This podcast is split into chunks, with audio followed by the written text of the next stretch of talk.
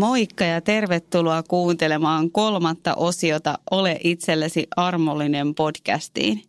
Tällä kertaa aiheena on psykodynaaminen malli, joka kertoo minuuden rakenteesta.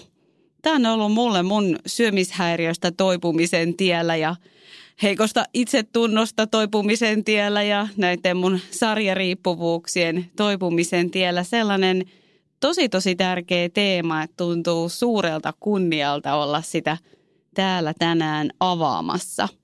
Mä oon itse tähän teemaan törmännyt, kun mä olin tällaisessa vapaatiekoulutusohjelmassa, joka oli tämmöinen noin vuoden retriittimuotoinen koulutus, eli oltiin aina viikonloppu yötä tämmöisessä retriittipaikassa ja siellä sitten syvennyttiin ihmisyyden syviin teemoihin, niin sieltä on tämän mallin oppinut. Tämä ei tietenkään mitään kaikkea kattava malli, yksi ainutlaatuinen totuus, vaan enempikin niin kannattaa ehkä suhtautua tähän sille, että, että mielenkiintoista. Tämän juuret on kuitenkin aika pitkällä. Tämä on ihan uh, Freudin ja, ja psykoanalyytikosta tuttu malli, mielen malli, eli mulle se on semmoinen aika vakavasti otettava – teema. Ei sillä, etteikö olisi tarpeen kaikille vähän kevyemmillekin määritelmillä, mutta mä itse tykkään aina siitä, että joku asia, mitä opettelee tai opiskelee, että siellä on oikeasti aika ne pitkät, ja, pitkät juuret ja äh, niin kuin perusta, että mille se pohjaa. Äh, mä tykkäsin tästä mallista myös sen takia, että tämä avaa paljon selkeämmin sitä, että mitä tarkoitetaan vaikka tällä egolla, jota aika paljon tämmöisissä erilaisissa ehkä henkisissäkin piireissä ja keskusteluissa mainitaan ja puhutaan.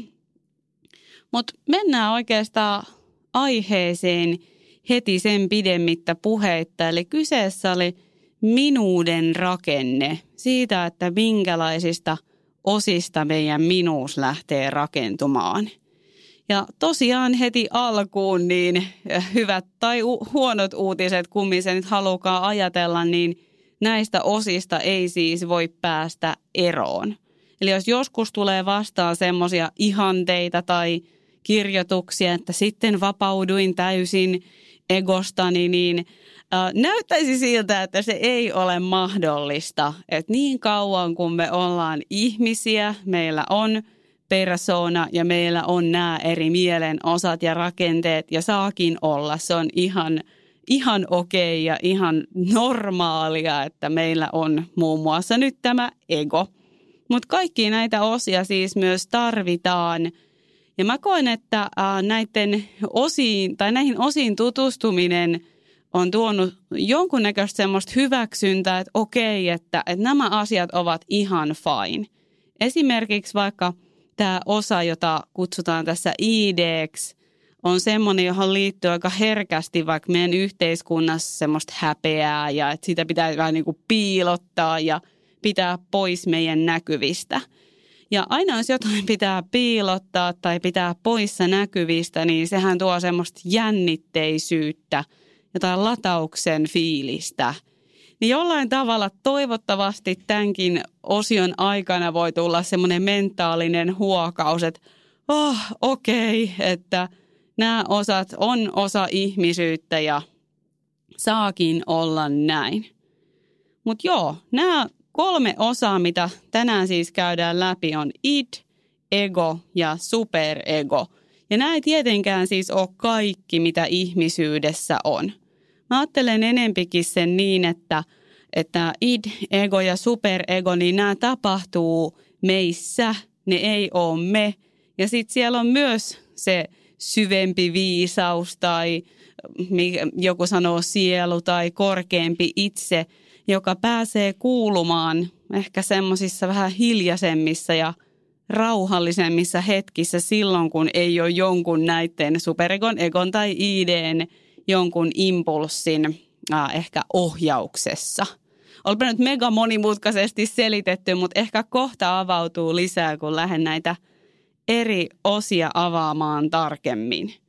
Mutta aloitetaan heti siitä id-osiosta, eli id-osio on kaikista eniten eläimellinen osa ihmistä. Sitä joskus kutsutaan viettipohjaksi ja siellä asuu siis meidän vaistot. Eli ihan tärkeä muistaa, että ihminen on myös eläin ja eläimen nisäkkään se tärkein motiivi on säilyä hengissä. Ja se on tämän idin tehtävä. Se haluaa säilyä niin kuin fyysisesti hengissä, että meidän keho pysyy elossa. Ja nämä vaistot ja vietit on hyvin herkkinä aistimaan mahdollisia uhkia sille, että mikä voisi uhkata meidän selviytymistä. Täällä idissä asuu myös ihan aitoa elinvoimaa, eli energiaa, sellaista vitaalienergiaa. Ja idissä on myös seksuaali, seksuaalienergia ja aggression energia.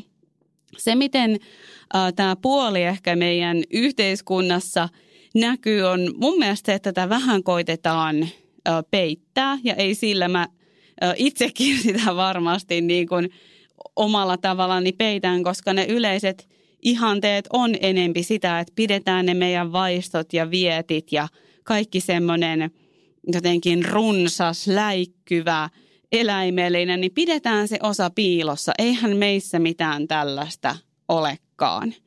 Ja vuosisatojen saatossa me on usein ihmiset opittu pelkäämään aggressiota ja sitä seksuaalienergiaa.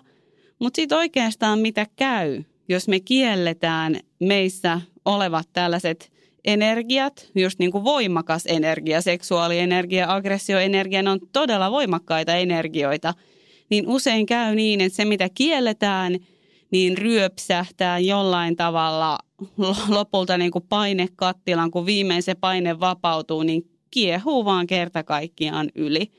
Ja ne on ihan oikeasti aika rajuja esimerkkejä, että vaikka nyt, no hirmuraju esimerkki, mutta vaikka nyt jotain tulee mieleen näitä, jossa kirkossa on vaikka puhuttu, että ei missään tapauksessa seksiä ja sitten siellä paljastuu niitä pieniin äh, poikiin kajoamisia. Eli tavallaan tosi kurja esimerkki siitä, että jos jotain koitetaan kauhean vahvasti kieltää, niin se usein jollain tavalla ryöpsähtää sit yli. Ja sen vuoksi tämä ID-osa meitä saattaakin itsessämme ehkä vähän pelottaa, että mussa on tällaista energiaa ja tällaista voimaa. Ja tietysti niin seksuaalienergia ja aggressioenergia, niin niitähän voi käyttää hyvin monella tavalla. Parhaimmillaan vaikka seksuaalienergia on itse asiassa luovuuden energiaa. Ja eihän niin kuin seksuaalisuudessakaan mitään vikaa tai pahaa ole. Sehän on parhaimmillaan tosi kaunista ja jotenkin turvallista lähentymistä toisen ihmisen kanssa, mutta se on osa tätä meidän ihmisyyttä. Sitten meissä on se aggressioenergia, joka pahimmillaan totta kai niin me kaikki tiedetään äityy vihak, vihaksi, väkivallaksi, äh, tuhoamiseksi suorastaan – ja sitten taas, mitä hyvää aggressioenergia voi tuoda tai mitä siitä voi oppia, niin se voi näyttää meille parhaimmillaan meidän rajat, se voi näyttää meidän arvot, se voi näyttää, että mikä ei meille enää sovi ja se voi ohjata meitä katsoa, että millä on mulle oikeasti todella väliä. Eli kyse on oikeastaan siitä, että miten nämä energiat pystyy jalostamaan omaan käyttöönsä. Ja tämähän on mahdollista silloin, kun tietyllä tavalla niin kuin tunnistaa sen, että minussa on ihan valtavasti tällaista voimaa, joka jossain määrin jopa vähän niin kuin pelottaa. Mä en muista kukaan sanonut, mutta mua on pysäyttänyt tämmöinen lause, että kaikissa meissä on niin kuin potentiaali pahaan – Totta kai meissä on siis potentiaali hyvään ja, ja paljon kaikkeen muuhunkin, mutta mun mielestä siinä jotain tosi vastuullista pysähtyy kohtaa se jotenkin, että, että minussa on potentiaali siihen, koska minussa asuu tällaiset voimat.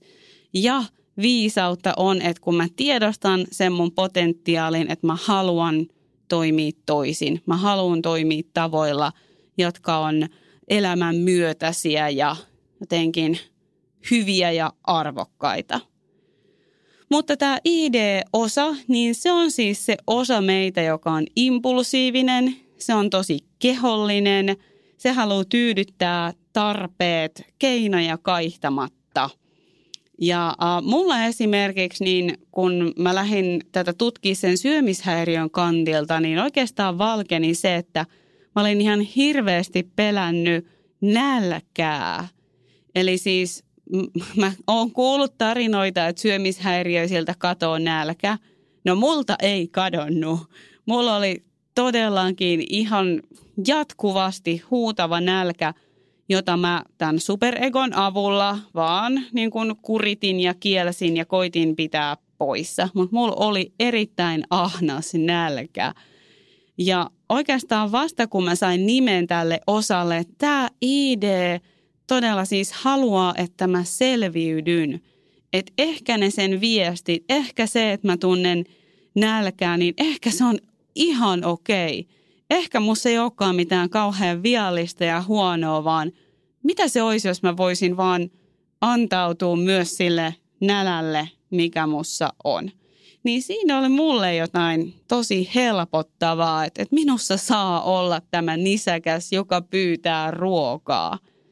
Ja sitten samalla, koska tämä ID on se, joka lähettää näitä erilaisia impulseja, siellä on tosiaan – sellaista ahnautta ja näitä viettejä ja halu tyydyttää omat tarpeet keinoja kaihtamatta, niin tämän IDn käsipariksi tarvitaan semmoista jalostunutta, viisasta mieltä, joka kykenee olemaan hetken jotenkin toimimatta, lähtemättä jokaisen impulssin mukaan.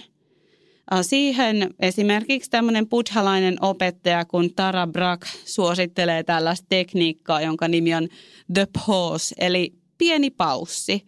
Eli mitään impulssia ajatussa itsessään ei tarvitse kieltää, mutta kun ja jos toivottavasti huomaa jotain tämmöistä vähän ehkä intensiivisempää ja voimakkaampaa, niin silloin olisi hetki ottaa tämmöinen pieni paussi.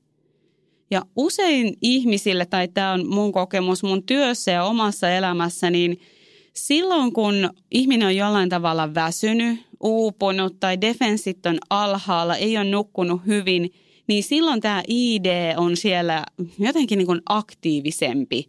Tai voisiko sanoa, että kun ne defenssit on alhaalla, niin me ei niin paljon pystytä tätä pidättelemään. Ja nämä voi olla ihmisille tosi pelottavia hetkiä, että ihminen vaikka on pitänyt itseään tosi hallittuna ja kunnollisena, niin huomaakin, että tämä ID sieltä pistää monen näköistä impulssia, se on äkkipikainen ja helposti turhautuva, niin samalla se niin kuin ymmärrys, että, että tätä myös on ihmisyys ja meissä on valtava voima.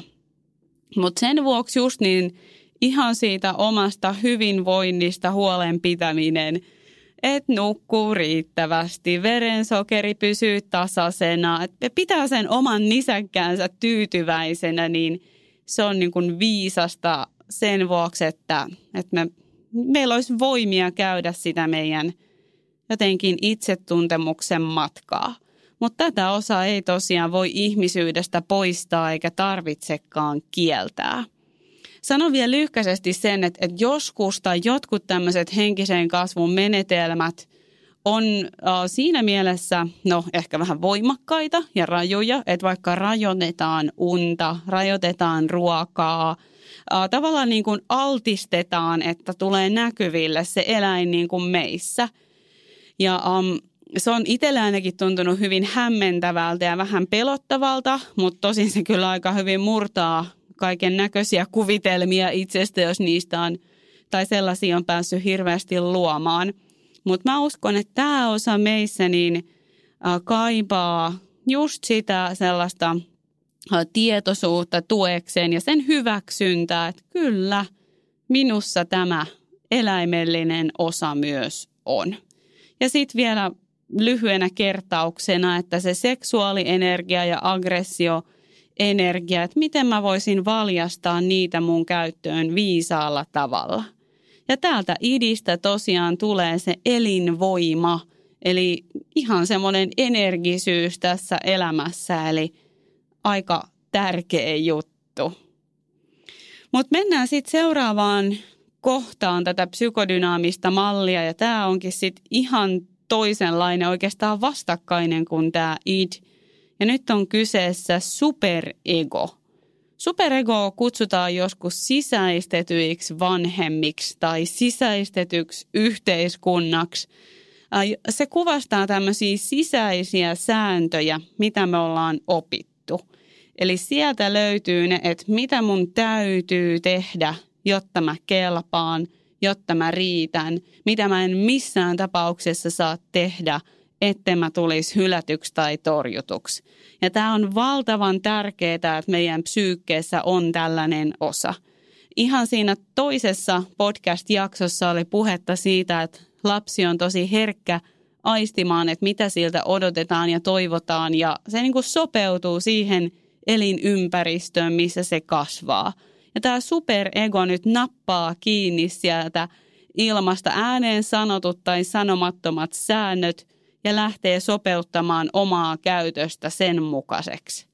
Mutta se, mitä tämä superego usein tekee, koska siellä on ne vahvat käsitykset, että mikä on oikein, mikä on väärin, mikä on tuomittavaa, mitä ei missään tapauksessa saa tehdä, niin se tekee ihmisen elämästä aika jäykkää, aika ahdasta ja aika puristavaa.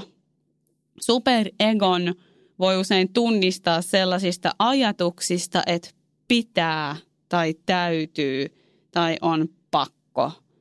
Ja tämä superego on nyt se osa, jolle ei ikinä riitä mikään. Se ei, niin kuin ei vaan yksinkertaisesti tuu sellaista päivää, että se olisi tyytyväinen. Ei tule. Ja tämä on taas se osa, mihin mä niin kuin samaistan, että mitä se anoreksia, syömishäiriö mussa oli. Eli se superego oli todella ottanut vallan. Ja tämä ei ole oikeasti mikään ihan niin kuin vitsijuttu, vaan tämä superego on niin halukas selviytymään, että pahimmillaan se jopa tappaa. Tämä kuulostaa radikaalilta, mutta koska ne sen säännöt, ne muuttuu aina vaan tiukemmiksi ja tiukemmiksi ja tiu, tiukemmiksi, että lopulta ihminen kuolee siihen yritykseensä selvitä. Tietenkään tätä ei ihan niin kuin heti näy siinä arjessa, mutta just syömishäiriö on tosi hyvä esimerkki siitä, että se on kuolemaan johtava sairaus hyvin monella. Ne on kaikista suurin kuolleisuusprosentti mielenterveyden ongelmista – Sama vaikka nyt muut addiktiot. Se on ihan niin kuin fakta, että alkoholismiin siihen voi kuolla. Että nämä ei ole mitään ihan sellaisia vitsejä, että, että olen itselleni vähän vaativa, vaan välillä aina unohtuu, että nämä voi joskus jopa viedä ihmiseltä hengen.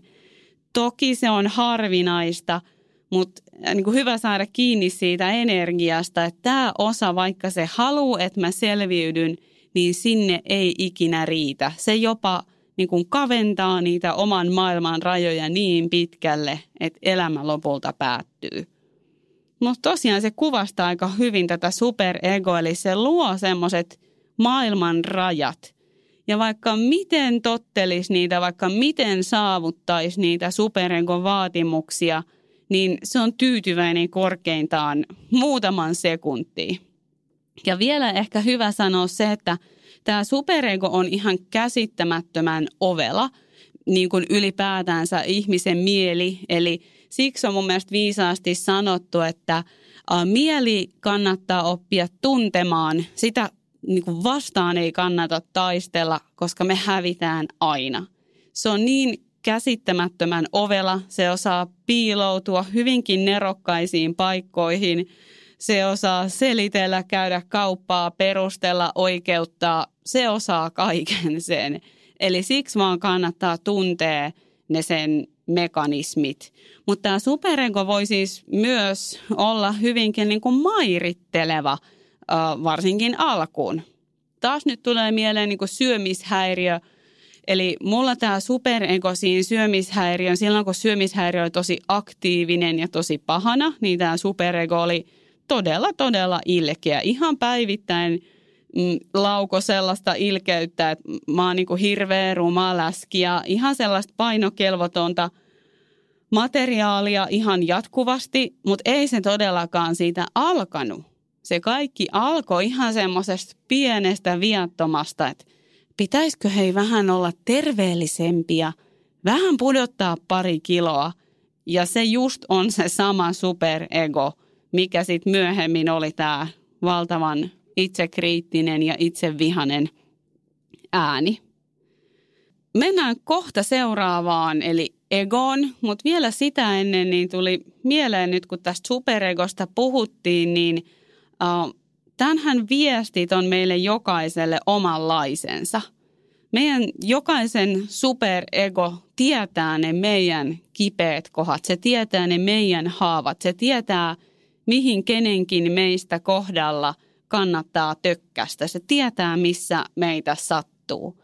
Ja siksi on hyvin ymmärrettävää, että me tehdään kaikkemme, että me vältettäisiin se kipu, että se superego vähän niin kuin hyökkää niihin haavakohtiin. Se on ymmärrettävää, mutta tästä päästään siihen, että mitä me todella usein pelätään, kun me pelätään. Niin me pelätään itseämme. Kun sanotaan, että ihminen on itse itteensä pahin vihollinen, niin mun mielestä tässä kohtaa se pitää erittäin hyvin paikkansa – kukaan ehkä ulkopuolelta ei olisi varmaan mustakaan huomannut, kun mä sitä mun pakkomieteistä syömishäiriö hommaa toteutin, että siinä oli kyse siitä, että mä pelkäsin mun omaa mieltä. Mä pelkäsin niitä tunteita, sitä itse vihaa, mikä olisi noussut pintaan, jos mä en olisi sitä superegoa totellut.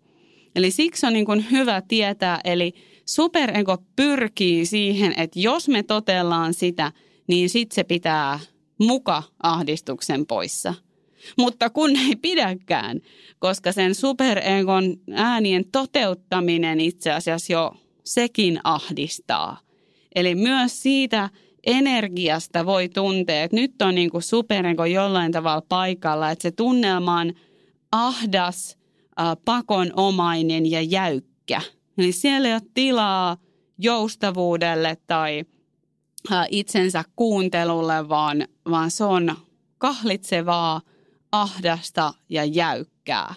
Ja usein, jos kieltäytyy toimimasta sillä tavalla, mitä superniko pyytää, niin nousee lähes varmuudella ahdistusta.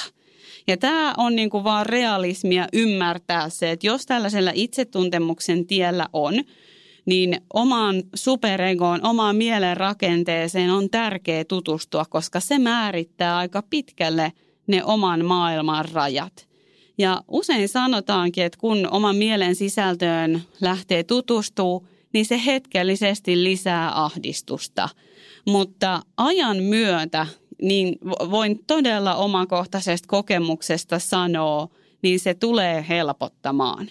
Eli se superego ainakin mulla ja tiedän kyllä, että monella muullakin, vaikkei syömishäiriötä oiskaan tai mitään muuta addiktiota välttämättä niin vahvana olisi, mutta se superego on hyvin usein se, joka siellä on aika paljonkin vallassa niistä valinnoista, mitä me elämässämme tehdään. Ja kun me lähdetään vähän kyseenalaistaa, vähän pysähtyy, että hetkinen, että mitäs – mitäs mun pää mulle tuottaa, miksi, miksi mä toimin niin kuin mä toimin, niin se superegohan ei tykkää siitä, että se on jäänyt kiinni. Ja sen vuoksi se usein kokeilee kahta kauheammin, kokeilee vähän syvempiin haavoihin. Se niin kuin koittaa pitää vahvemmin sitä valta-asemaansa kiinni. Ja tämä on nyt semmoinen mahdollisuus henkiseen u-käännökseen – Eli vähän niin kuin ottaa se, valtasana on hirveä tässä kohtaa, mutta ottaa se niin kuin, tai kääntyä enempikin itseään, itseään kohti, että mitä tämä mun elämä olisi, jos mä eläisin tätä, eikä mun superego. Niin se on just se U-käännös, joka vaatii toistoja, se vaatii ahdistuksen ja epä, epämukavien tunteiden sietokykyjä hetkellisesti.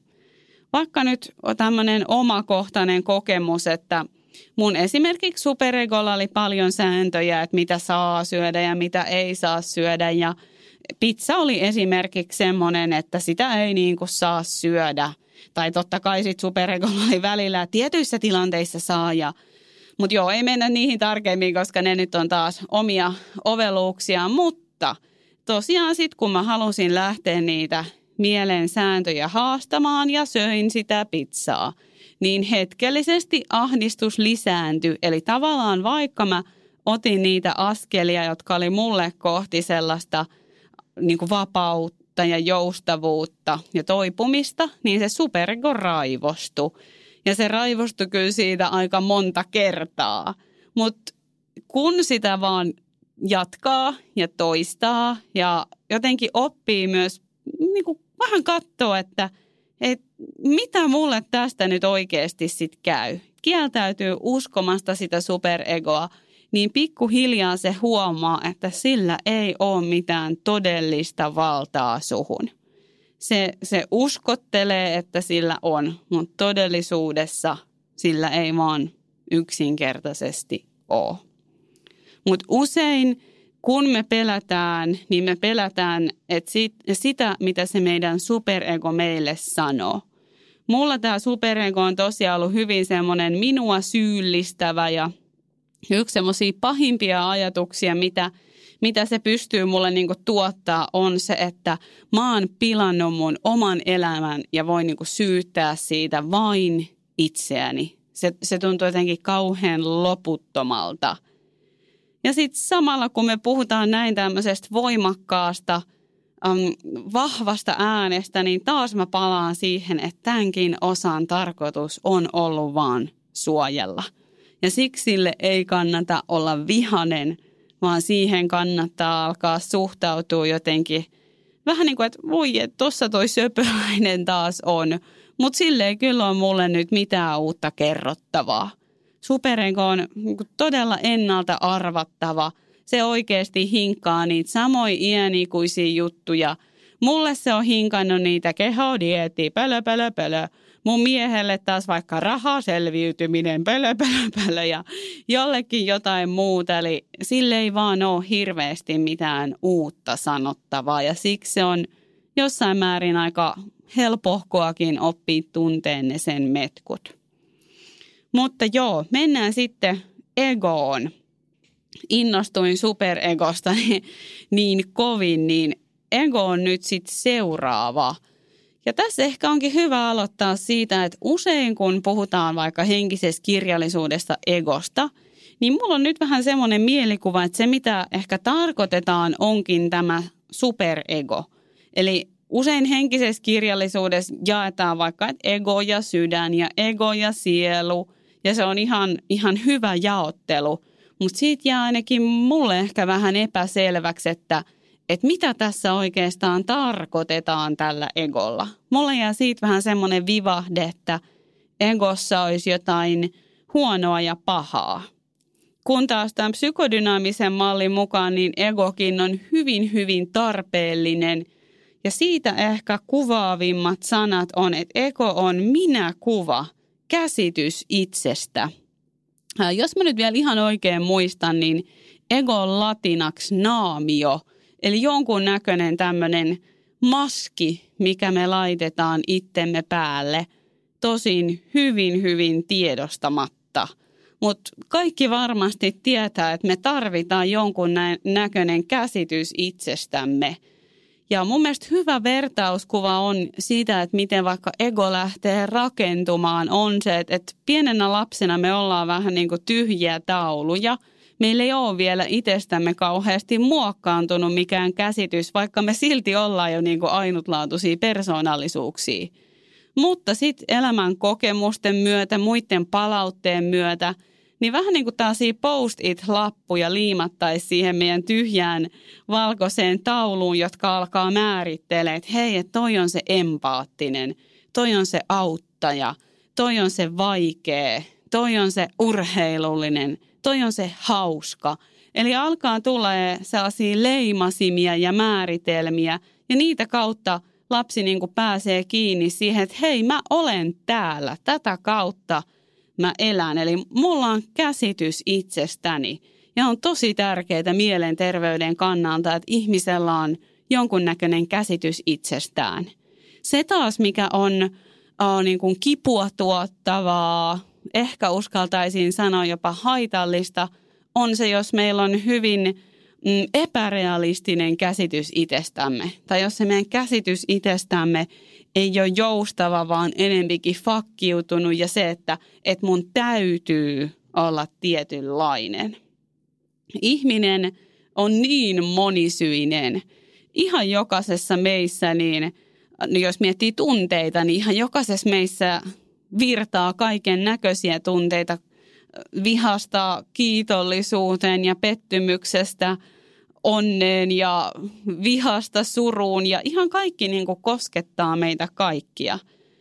Mutta sitten samalla tavalla, vaikka meillä on omat ainutlaatuiset persoonat, mikä on ihana juttu, että me ei kaikki olla samanlaisia, mutta ego helposti kiinnittyy ja takertuu siihen, että mun täytyy olla tietynlainen, jotta mä selviän. Ja tämä taas jollain tavalla määrittelee niitä maailman rajoja, että mun täytyy olla vaikka se, joka miellyttää, mun täytyy olla se, joka ei ole hankala, sillä mä selviän tässä maailmassa. Vielä voisin ehkä omasta tarinasta kertoa sen, että mun ego oli hirmu kiinnittynyt siihen, että mä oon urheilullinen ja – jotenkin elän terveellisesti. Eli se toi mulle sitä tunnetta, että mulla on täällä jokin identiteetti, mikä tosiaan niin kuin luo mielelle sellaista turvaa, että saa kiinni jostain. Ja aina kun me ollaan kiinnitytty johonkin identiteettiin, niin sen semmoinen, en mä sano, että aina niitä on tarpeellista purkaa, mutta mun oli, koska se oli niin kahlitseva ja, ja hyvin niin kuin sairasta lopulta – niin mun täytyy se identiteetti purkaa ja katsoa, että hetkinen, että mitäs kaikkea muuta mä myös olen. Ja lopulta tarviiks mun määritellä itteeni millään tietyllä tavalla. Voisiko enempi olla niin, että mussa tapahtuu monen näköisiä asioita ja sit silti mussa on se mun persoonallisuus, mussa on jotain, joka on mun mukana aina, vaikka mä vuosien varrella niin kuin muutun. Mutta vielä ihan tämän psykodynaamisen mallin ajatuksen mukaan, niin ego on siellä vähän niin kuin ideen ja superegon välissä puristuksessa. Ideellä oli siis sitä elinvoimaa, silloin ihan oikeasti elinvoimaa. Superegolla taas ei. Superego on täysin mentaalinen. Ainoa, millä se pystyy hallita, on niin kuin mentaalinen – energia, sillä ei ole mitään aitoa elinvoimaa. Ja ego on taas vähän niin kuin näiden kahden välissä. ja superego koittaa siis egon kautta saada ideeltä elinvoimaa. Eli itse asiassa superego on se, joka tämän psykodynaamisen mallin mukaan on se, joka alistaa egoa. Ja heikko ego ei pysty katsomaan superegon viestien läpi, vaan se lähtee tottelemaan niitä ja se lähtee toteuttamaan niitä. Ja silloin ihmisestä tulee jollain tavalla ehkä just vähän fakkiutunut, luk- lukkoutunut, voiko niin sanoa, en tiedä. Mutta jollain tavalla siellä ei ole sellaista tuoreutta, äh, tilannekohtaista vapautta valita, että mikä on mulle tässä hetkessä totta – ja äh, mä ajattelen, että ego, niin ego siis voi olla joko alistunut tai, tai ylistynyt. Sellaista sanaa nyt ei ainakaan ole, mutta siis molemmat on heikon itsetunnon oireita. Eli ego, niin jos se on alistunut, niin on merkki siitä, että ei, ei ole terve käsitys, ei ole realistinen käsitys itsestä ja silloin on taipumus alistua – Vastaavasti, jos ego on niin sanotusti ylistynyt, eli ylpeä, ylimielinen, niin samalla tavalla totuus on, että itsetunto ö, ei ole niin kuin terve ja realistinen, vaan se on vaan vastakkainen defenssi, vähän niin kuin ylentää, esittää olevansa sen yläpuolella.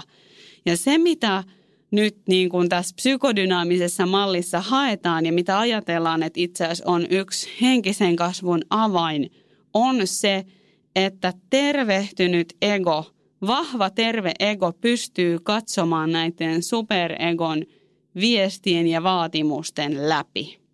Eli tietyllä tavalla kaikki on ihan toistepäin, mitä joissain kirjoissa sanotaan, eli pääse eroon egosta, niin nyt itse asiassa onkin niin, että vahvista ja tervehdytä egoa. tervehdytä sun käsitystä itsestä, niin silloin löytyy se voima ja mahdollisuus katsoa niiden superegojen viestien läpi. Tästä, tästä egon tervehtymisestä, itsetunnon tervehtymisestä puhutaan seuraavassa osiossa lisää, mutta vielä jotenkin niin kuin kertauksena, että terve itsetunto pystyy katsomaan niiden superegon alistavien viestien läpi. Ja tässä nyt usein tullaan siihen, että me ihmiset monesti odotetaan, että sit kun, mun, sit kun vaikka viha loppuu tai sit kun mun mieli ei enää sano sitä, sit kun ei enää pelota, niin sit, niin realismia itsetuntemuksen tiellä on, että sitä päivää ei tule, että ei pelottaisi tai ei nousisi ne superegon äänet, vaan oikeastaan se, mitä tarvitaan, on se kyky katsoa niitä silmästä silmään, ei niin kuin semmoisella hirveällä taisteluasenteella, että nyt tämä pitää tappaa tai jotenkin sotia, vaan niin kuin, että hei kiitos, tälle ei ole mulle enää mitään uutta kerrottavaa. Mä tiedän tämän tien jo, jos tämä menee näin. Eli terve ego on, on nöyrä, mutta vahva. Siellä on tilaa nähdä niiden alistavien viestien läpi. Tämä oli psykodynaaminen malli pähkinänkuoressa. Semmoisen jutun mä haluan vielä sanoa, että, että superego, niin itse asiassa myös sillä itsetuntemuksen tiellä, niin superegon osa on se, kenestä voi vähän niin kuin kasvattaa tämmöisen rakastavan vanhemman äänen.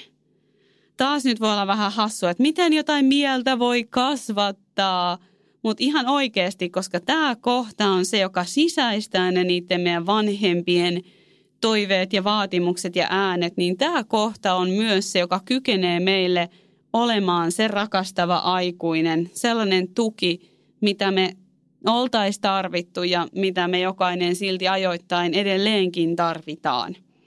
Mä en, en niin kuin missään tapauksessa syytä mun vanhempia. He on tehnyt parhaansa niin kuin – niin kuin monet muutkin vanhemmat on, on tehneet ja on saanut sieltä ihan ehdottomasti myös paljon hyvää, mutta paljon mä oon sisäistänyt niitä ääniä, jotka ei ole kauhean hoivaavia ja eheyttäviä. Ja sen vuoksi mun on täytynyt myöhemmin itse luoda semmoinen rakastava vanhempi. Ja tämä nyt kuulostaa ihan semmoiselta – ainakin aiemmalle Eeville semmoiselta itsensä rakastamishutulta, jota mä aiemmin vihasin, koska mä en yhtään tiennyt, että miten se tehdään.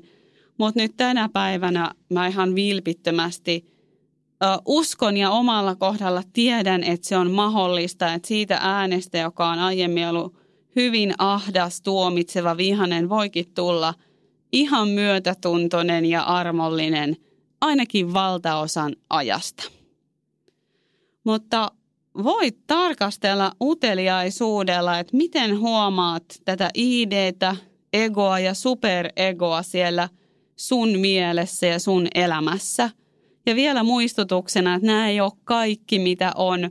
Meissä on, meissä on silti jotain, tai mä uskon, että meissä on näiden, vähän niin kuin näiden takana jotain viisaampaa ja suurempaa – jotain, joka ei kuitenkaan pidä niin kauheasti melua itsestään.